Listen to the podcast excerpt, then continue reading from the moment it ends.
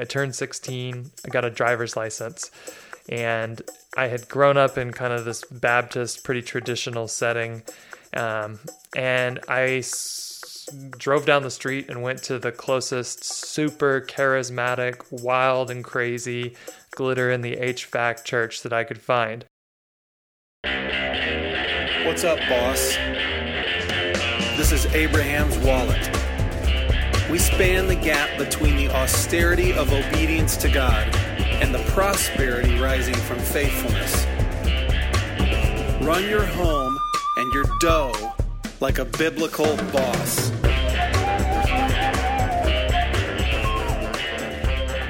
Hey guys, this is Mark, and you may have heard a few weeks ago, Stephen did a little intro to Stephen and foreshadowed that someday Mark would do an intro to Mark.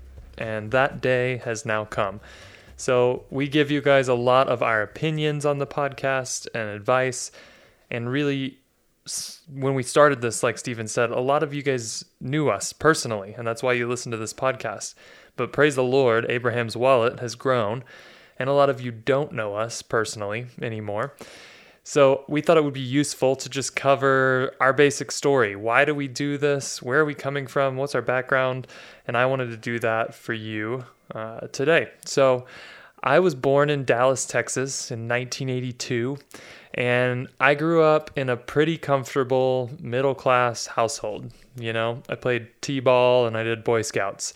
And um, it was really good, I would say, for the most part. One uh, thing that was kind of unique, uh, maybe not for Dallas, but I went to one of the bigger mega church scenes in the US at the time.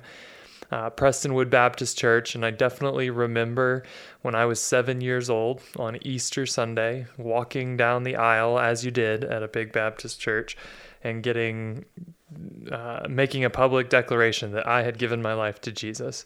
So, you know, as an adult, I look back on that and I say, well, there's no way that I really knew what was up, but I genuinely do think that the Lord saved me that day.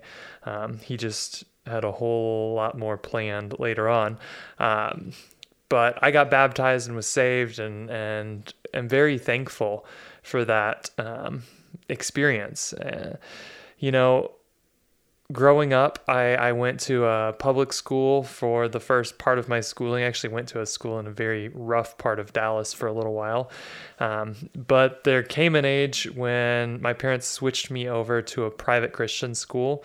Uh, at this point, you know, going into seventh grade, mom and pops were evidently doing pretty well and decided to take me out of the government school system. Praise God. Uh, unfortunately, I think part of the motivation there was because I was really bad at making friends. This could have had to do with the fact that I enjoyed wearing just hyper aggressive Christian slogan t shirts. Um, I don't know if any of you grew up in Baptist land, but this was a thing. You could buy them at the church bookstore. So that was me, and it didn't always win me friends in the public school scene, but I moved schools in seventh grade. I actually really benefited from the classical education and being in a place that at least had the intention of discipling folks through through that age. And during high school is when I really had my first encounter with a discipler. And that person you guys know well as Stephen Manuel. Um, I remember going to summer camp with Prestonwood Baptist Church, uh, and I think I was 15 years old, and there was I don't know 12 or 13 of us, uh, ninth graders or whatever we were, and we went to the beach in Florida for a week, and Stephen had taken this gig as a counselor for a week at this camp. And I remember every single guy in this cabin, save for two of us, really hated the fact that we had gotten this this blowhard who said, We're not here to chase girls, we're just here to, to go deep with the Lord this week. And so it was kind of a polarizing week. But at the end of that week, Stephen Manuel said, Hey, Mark, um, I would like to take you to dinner. It's smothered steak night at the Black Eyed Pea, and I got a two for one coupon. So can we go to dinner? And in hindsight, I don't know why, but my parents were fine with this strange 24 year old picking me up and uh, taking me out to dinner. And so we did. And he kind of explained to me what discipleship looked like. And uh, I've probably talked about it a bunch here on the podcast, but it was super formative to me to have kind of a spiritual father figure that was pushing me to know God at a deeper level. Um, and this was kind of the same time that I was going through some other eye opening experiences spiritually. Um, you know, going back to, to Prestonwood, they were in the middle of a building campaign, I remember. And this started when I was, I think, 13 years old. So it started a couple years before this. But I distinctly remember the Sunday where they asked everyone to fill out commitment cards because we're going to build a new building. And I filled out my commitment card and I pledged $300 to this building campaign. And $300 was a lot of money for a 15 year old or a 13 year old at the time. But I did some summer jobs and I worked and I saved $300 of cash, put it in an envelope, and dropped it in the bucket. And I felt great about that. Um, I definitely remember opening day at the new property where I walked in the doors and I thought, okay, God, here's the thing that, that you were so excited about. And I walked into the new youth center and I saw uh, just a line of it. Uh, in hindsight, it was probably 20. It felt like a thousand flat screen televisions with PlayStations mounted underneath them. And this was the new youth center. And I thought, I saved $300 to buy all this, these PlayStations, and it was kind of eye opening to me. And it probably is very connected to uh, my formative experiences around church and money. Um, and you know, I, I, might sound salty. I'm actually not salty about this. Uh, I think it was the Lord showing me kind of where maybe my my niche in the world was going to be it might not be so much involved in the megachurch scene um, but i did really feel like a bit hoodwinked by that that uh, there was this experience where i had saved and then i had given and when i got to the thing that i had given to support i thought this isn't what i what i had planned on.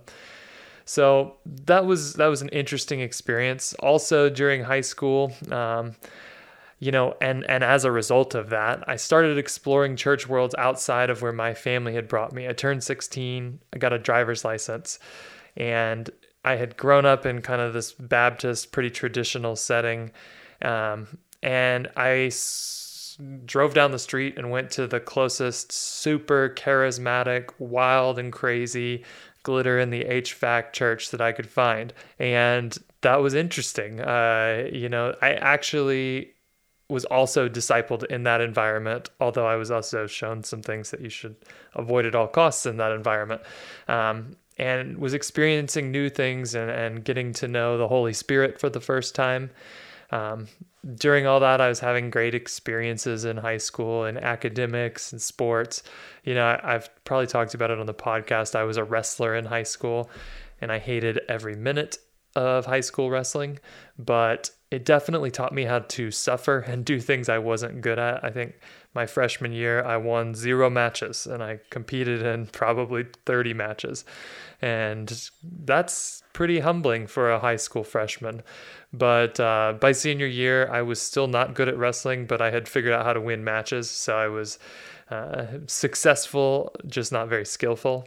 Um, and that was kind of high school was was sports, academics, um, and I was successful at academics. So senior, or I guess junior year of high school, I took the SAT test and I did really well on the SAT test. Um, unexpectedly well, in fact. I had already visited a bunch of state schools in Texas, which were fantastic schools, and I had decided that I was going to go to college at the University of Texas. I had paid my deposit to live in the dorms at UT. Um, but unexpectedly, I got accepted into Princeton University. I, I do remember when I visited, we did this little, I think my parents they saw that I had gotten a great score on the SAT and they were just as surprised as I was. And so we took a little tour of East Coast, kind of ritzy ditzy Ivy League schools and places like that. And I remember going and visiting an alumni from my school who was actually at Princeton. And he was he was really smart. I, I, think he was the valedictorian of the class, actually, uh, for his class at Princeton. Um, and he told me, you know, this is a great school. You're not going to get in. There's no chance. Uh, no one gets in. It's just a crapshoot. And in fact, I still tell kids the same thing when they're interviewing because I have done some interviews for kids there and it's just extremely selective. Now, Princeton has gone off the rails in a major way in the last few years, so I'm not sure I would recommend it to anybody today. But at the time, it was really a good experience. Um, and I was thankful to get in there. So I kind of said, Well, Lord, this wasn't my plan, but you've opened the door, and I, I feel like I would be a little silly not to, to take, take the opportunity. So I went to Princeton. I realized that there were sports, unlike wrestling, that I actually loved. And so while I was in college, I spent about 10 or 12 hours a week on school and about 40 hours a week on my bicycle and got extremely passionate about bicycle racing. Um, I also got very plugged in with a Reformed Christian fellowship at Princeton. And that was strange given that I had been sort of stepping into this Holy Spirit house church environment stuff in Texas. It was it was not what I expected to go hang out with the Presbyterians uh, in New Jersey, but I didn't really feel like I fit in there socially or theologically, but it was very clear when I arrived at campus that these kids were the most fiercely anchored to the word of any believers I could find. And so I ended up just saying, we may not agree on everything, but these people take the Lord and the scriptures very seriously, and that's enough. And I ended up with lifelong friends that came out of that group. Um, so at college, I studied politics and economics. I mainly chose to do that because I knew I wanted to travel during school and study abroad, and those programs let me do it. So I'll never forget a, a professor in college that grabbed me and said, Mark, you are really, because I took a lot of Spanish classes, he said, You are really, really bad at speaking Spanish. And of course, he's speaking Spanish to me in this conversation, and I'm like getting 80% of it because he was right. Um, but he said, You have to either drop my class and quit trying to take Spanish, or you need to study abroad somewhere that's Spanish speaking so you can actually learn how to speak. So I did that, and you know, I'll kind of get there in a minute, but that was probably one of the first steps where there was a decision point that I had no idea that the Lord was going to use career wise for me. Um, but if I hadn't made that decision to actually double down and get really good at Spanish, I wouldn't have had the opportunities that I had later. So, went to Argentina, stayed there almost a year. I met a girl as soon as I came back to campus, the my junior year of college broke up with a girl I had been dating long distance and promptly got engaged to my now wife of 16 years, Amelia. Um, she was going to stick around. She was a year ahead of me in school, and she was going to stick around and do ministry on campus, uh, which was great because otherwise we would have had about two months to get to know each other before she disappeared. So it was great to have her around. She was applying to medical schools, and I had no idea what that would mean for my life or her life or anything to marry a woman who was going to become a physician. I just thought, well, that sounds great. She's really smart. Um, and she, of course, was successful in those applications. So we found out that she was going to, to Washington, D.C. And that was a tricky experience to be like, I know I'm going to ask this girl to marry me. I'm not quite, quite ready.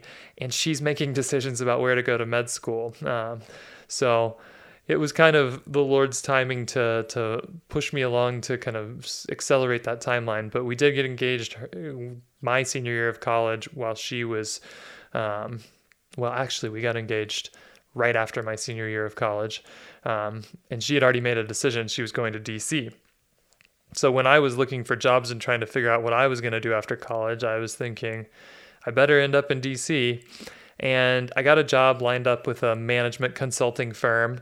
And this is really where the Lord's hand became really clear in my career path. Um, I never planned most of the steps that, that I went down when it comes to jobs, but looking back, it's like, wow, if I had tried to plan a course to get where I am now, I never would have been able to. Um, so I had this management consulting job and it was going to be in DC, but I was going to, I don't know if you guys have, have any experience with the management consulting world. I was going to be traveling, like leaving Monday morning and coming back Friday night. Uh, and who knows where I would end up during the week. And that wasn't the best way I felt like to nurture a new marriage.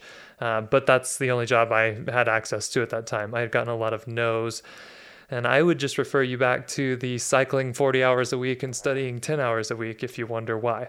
But um, I did get this job, and then last minute, I got a phone call maybe a week before I was going to move to DC from New Jersey. And it was a friend from college who was a couple years older than me. And she said, Hey, I've been working at the International Monetary Fund and I'm about to leave my job, and I think you would be perfect for it. You have to speak Spanish and you have to know economics, and they'll teach you most of the rest of the things you need to know. So that was great. It paid more than the other job, and I don't know if you guys have much experience with the IMF or the World Bank, but they're kind of these weird diplomatic havens. So people who work there from other countries are actually diplomats to the US. They're diplomats to the IMF or the World Bank.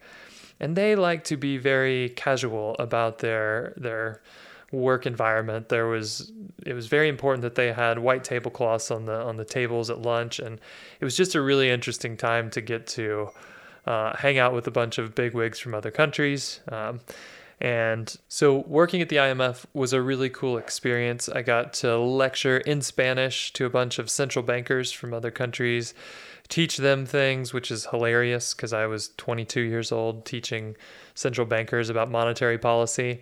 And uh, it was a great job because it allowed me to be in town. Um, about the same time, I started work on an MBA. So I was doing a master's of business administration mainly because uh, it was available to me and I had the time. I was right next door to George Washington University where I could do that. And this was a time in my life where I was working from about 7 a.m. to about 10 p.m. every single day. I don't remember a lot of what was happening that time. And You've heard us talk on the podcast a bit about times to work while it's summer. There was a series we did called Build Wealth Like an Ant. And I think about this time in my life a lot when I think I was out there collecting skills and working my tail off. It would have been totally inappropriate to have those roles in the stage of life I'm in today. But back then, it was actually a great time to just put my shoulder to the plow and push hard. So, after a little while at the IMF, I got a job at Freddie Mac. That was super interesting timing because it was right before the mortgage crisis. If you watch the movie The Big Short, there is a meeting depicted in that movie where I was actually in the room. Now, I wasn't one of the main characters, but I got to see some of the negotiations and conversations that happened as the global mortgage finance system sort of melted down. Um, and that was that was also really useful. I was working for a guy at the time who had done some pretty heavy lifting investment banking work and he really you know I wouldn't say I loved the experience, but he really pushed me towards excellence in work. And that time working at Freddie Mac, it completely changed my my outlook on what good work was like and the degree of excellence that was required. So I've talked about that on the podcast before too, but I think having a job that just kicks your tail for a few years can be extremely valuable for a young person who wants to to work very hard for a time. So while we were living in DC, in the moments that we weren't at work, there was times when Stephen and his buddies would swing through town and help us kind of learn to do church there. We bounced around churches. I even went to an Anglican church for a bit. Uh, again, just kind of looking for the people who were serious about the Lord and found those people with mixed success, but never really felt spiritually rooted. Honestly, I didn't know how to lead my little family of two people at the time. We were just trying to hang on by our fingernails to life as she was doing med school and I was working these long hours jobs. Um, that was an interesting time. The Lord used it, but uh, I wouldn't want to go back to it necessarily. Um, at the end of medical school, we knew that we were most likely going to have to move. So we moved to the way it works is you as a as a graduated med student rank all the different residency programs that you would like to go to and they rank you and they match you up. So you don't really know where you're going to go. So we vis- I told my wife I said we can go anywhere as long as there's mountains to ski on. For some reason, that was my hobby. I'll tell you later. I, I was a bit of a serial hobbyist, still am. And I was really excited about skiing, so I circled all the programs that were in, in the mountains. And she visited a bunch of them, really loved the, the Utah program. I thought, this is a little crazy. Um, I'm not sure we want to go to Utah, but um, we went and we moved to Utah really having no idea what was there. There there's a story where I remember our first weekend when we were visiting Utah to decide like how do we find a house and all that. We'd already we knew we were moving, but we didn't know um, exactly what life was going to look like. We decided to visit a church, so we sit down at this little church, and just there was probably 50 seats in the in the building, and we're sitting there waiting for church service to start, and a guy walks down the, the aisle and sits in front of me. And I look at him for a second and I thought, holy cow, Andy. And it was a guy who had discipled me in college. Um, so um, we ended up spending a couple weeks with him and his family because I bought the wrong date for a return flight. So thankfully I didn't get fired for that. But um, we we just felt like the Lord's hand was on us as we came to Utah. Um, and I had switched jobs again by this time. So I was working for a financial investment banking kind of outfit that um, it was probably the straw that broke the camel's back for me in the corporate finance world. I did not enjoy that job. I had kind of decided I'm done with everything corporate finance. And so we moved to Utah and I took a role at a company called backcountry.com. I was getting paid $8 an hour to answer their telephones. So I am answering the phones and the great thing about this job is that I started at around 2:30 in the afternoon and worked till 11. So that meant every morning I was on the ski slopes. And that was fun for a few months, but um, it was not long after we moved to Utah, we had gone camping down south in the desert for a weekend. And there was a windstorm that night in Moab. And we had a pretty slick setup in the back of our Honda Element. So the windstorm, it blew our tent into a thousand pieces. And so, because there was wind, uh, we couldn't really have a fire. It was just gnarly. So, we ended up in the back of the Honda Element and lo and behold, we got pregnant. Um, so we thought at the time this was a huge derailing of our plans, but it was obviously the Lord's kindness to us and our knuckleheaded thinking about children. Kyla, my oldest daughter, was born in 2010. And, you know, I thought when, when I found out we were pregnant, I thought, what have I done? I left a high paying, sort of prestigious job in the corporate finance world to answer the phones at a ski retailer. Uh, what a what a knucklehead! Um, but this company kind of found out my background a bit, and I had done some mergers and acquisitions work, and I had done a lot of corporate finance. And they said, "Hey, we're about to go out and start acquiring other businesses. We would like you to help us with that process." So I said, "Sure, sounds great." I moved from the call center to the corporate offices, helped them start purchasing companies. Um, and it was great. And eventually, the, the CEO of the company said, Hey, you're doing a great job here. Have you ever thought about working on the technology side? Because they were an e commerce shop. And so there was a lot of software engineers and software development. And I said, I have no interest in technology or software or any of that. Um, but the the bosses all kind of said, "We think you'd be good at this. Give it a try." I did that, and it led to um, me working at startups for a while, which was what I really figured I would be doing for the rest of my career. So I was working at startups, and um, it was life. Life was pretty good in Utah. Um, while we're doing this, we had gotten involved in a church plant in Utah where I would eventually end up on the elder team um, before having to step down when the whole thing came crashing apart. Um, if you want to hear that whole story, you can listen to our series on eldership. But none of that really broke what had become a pretty deep commitment to seeing the local church in Utah built up. You know, as I talk about our story, I, I had really thought previously, well, house church is the way to do it. And I still think home church meeting is a great option.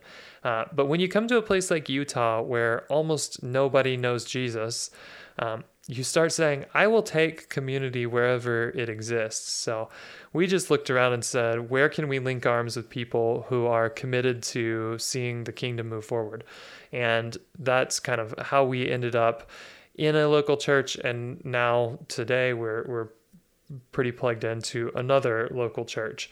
Also, hanging out with the Reformed folks again. Uh, so, I don't know, there's a pattern there. Uh, but uh, I really do think the, the local church institution is pretty important in Salt Lake in, in a way that might not be uh, exactly the same in a place like Texas. So, anyways, I'm just kind of puttering along doing my my day job running tech startups and helping manage those and i had kind of this itch that i wanted to share um, a little bit about what the the bible has to say about money with people um, I offhandedly had mentioned to, to Stephen that we needed to provide something better than Dave Ramsey for people who want to know what the Bible has to say about money. And so he was okay with it. He said, That sounds like a good idea. We know at least three or four guys who might read that. And so we did the only thing we knew how to do, and we decided to write a blog. And that grew uh, faster than either of us expected until people started emailing in and even coming to visit Salt Lake City to ask questions of me or of Stephen around their personal financial situations. And it became pretty clear that the demand for content and one on one advice was way bigger than the 10 dudes we had initially assumed were our audience. So, what the question became what are we supposed to do now? I had a really bad impression of financial advice. Uh, you know i thought of financial advisors as salespeople who ripped you off and just took a piece of your pie for the rest of your life. Um, and so I talked to some people who had either done financial planning or were connected to people that we knew from college who had done this. And I realized there was some new models that felt very aligned with how I thought advice should be sold. And it, that is kind of the genesis of, of what I do now, which is to be a financial advisor uh, full time.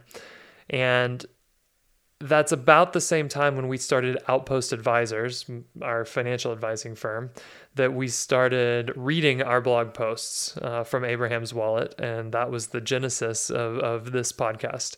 So to this day, the only bad review about uh, that's on Apple Podcasts is about those early episodes, and it was particularly about me and how would Mark please just stop reading the blog posts? It's so boring.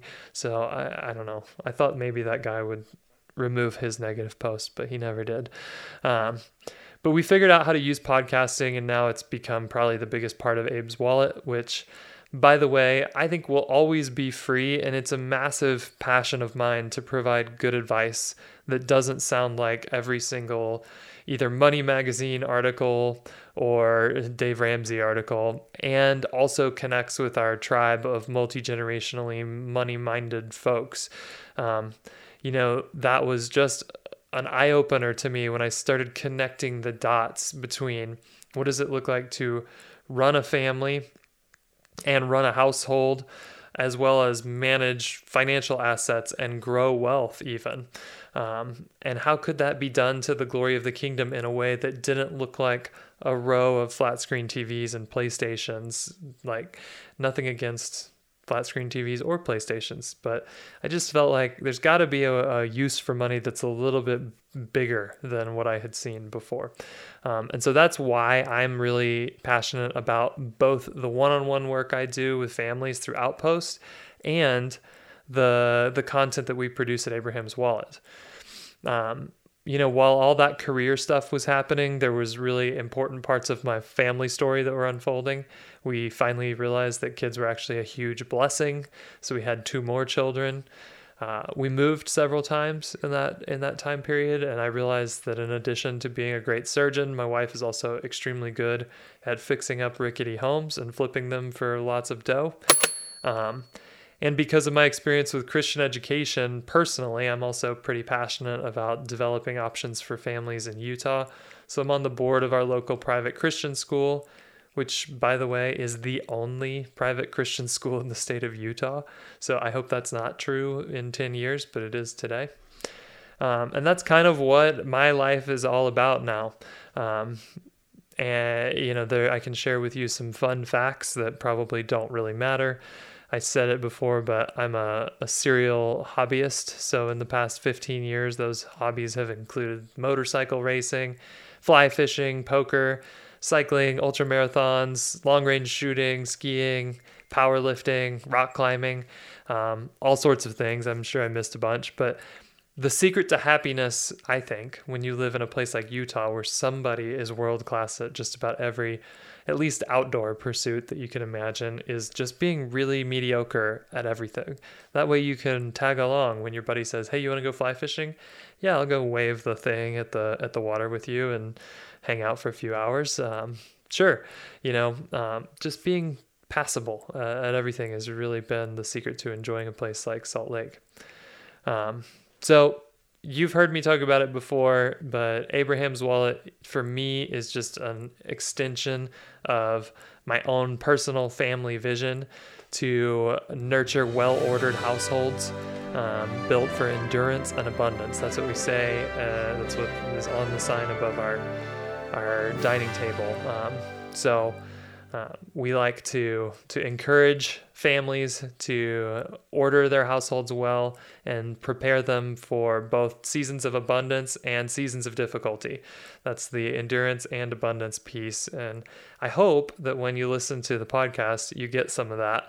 Um, and I hope that by hearing my story, you got a little bit more insight into why I'm interested in doing this and Maybe I even convinced you that I have a genuine heart for you and your family, and I am just delighted when I see that anyone has listened to our podcast, much less that, the listenership has grown the way it has. So I'm thankful to you guys. I pray for you guys regularly, and that is my story.